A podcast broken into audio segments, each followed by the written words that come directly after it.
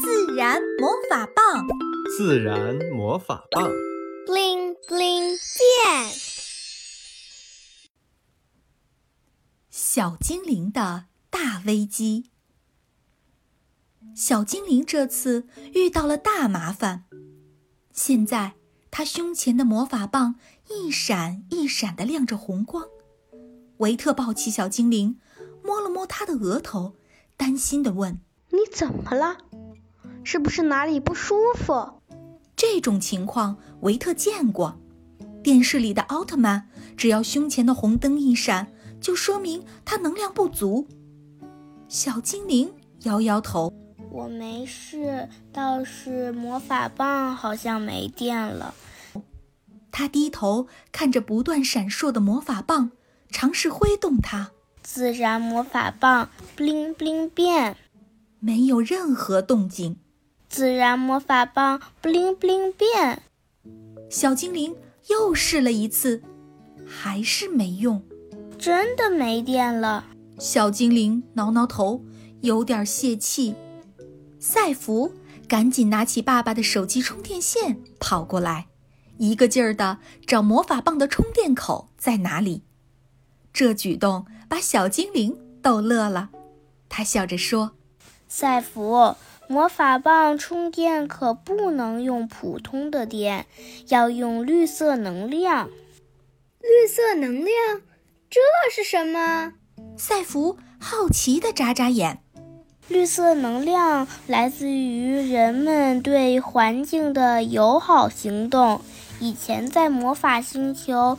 居民每天都会产生很多绿色能量，所以魔法棒没试过没电。就是说，我们做对地球友好的事情，就会产生绿色能量。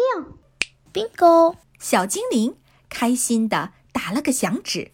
这时，妈妈端着用茶籽粉洗碗后的水从厨房走出来。你们在说什么？他边说。边把洗碗水拿去阳台浇花。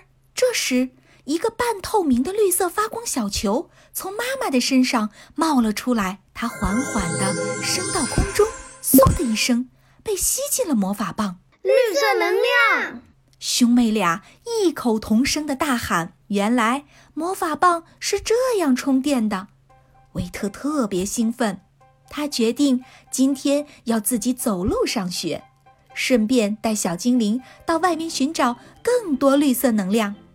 皮塔社区的早晨好热闹，买菜的、晨跑的、卖早餐的、上班的、上学的，社区在早餐味儿和咖啡香中慢慢苏醒。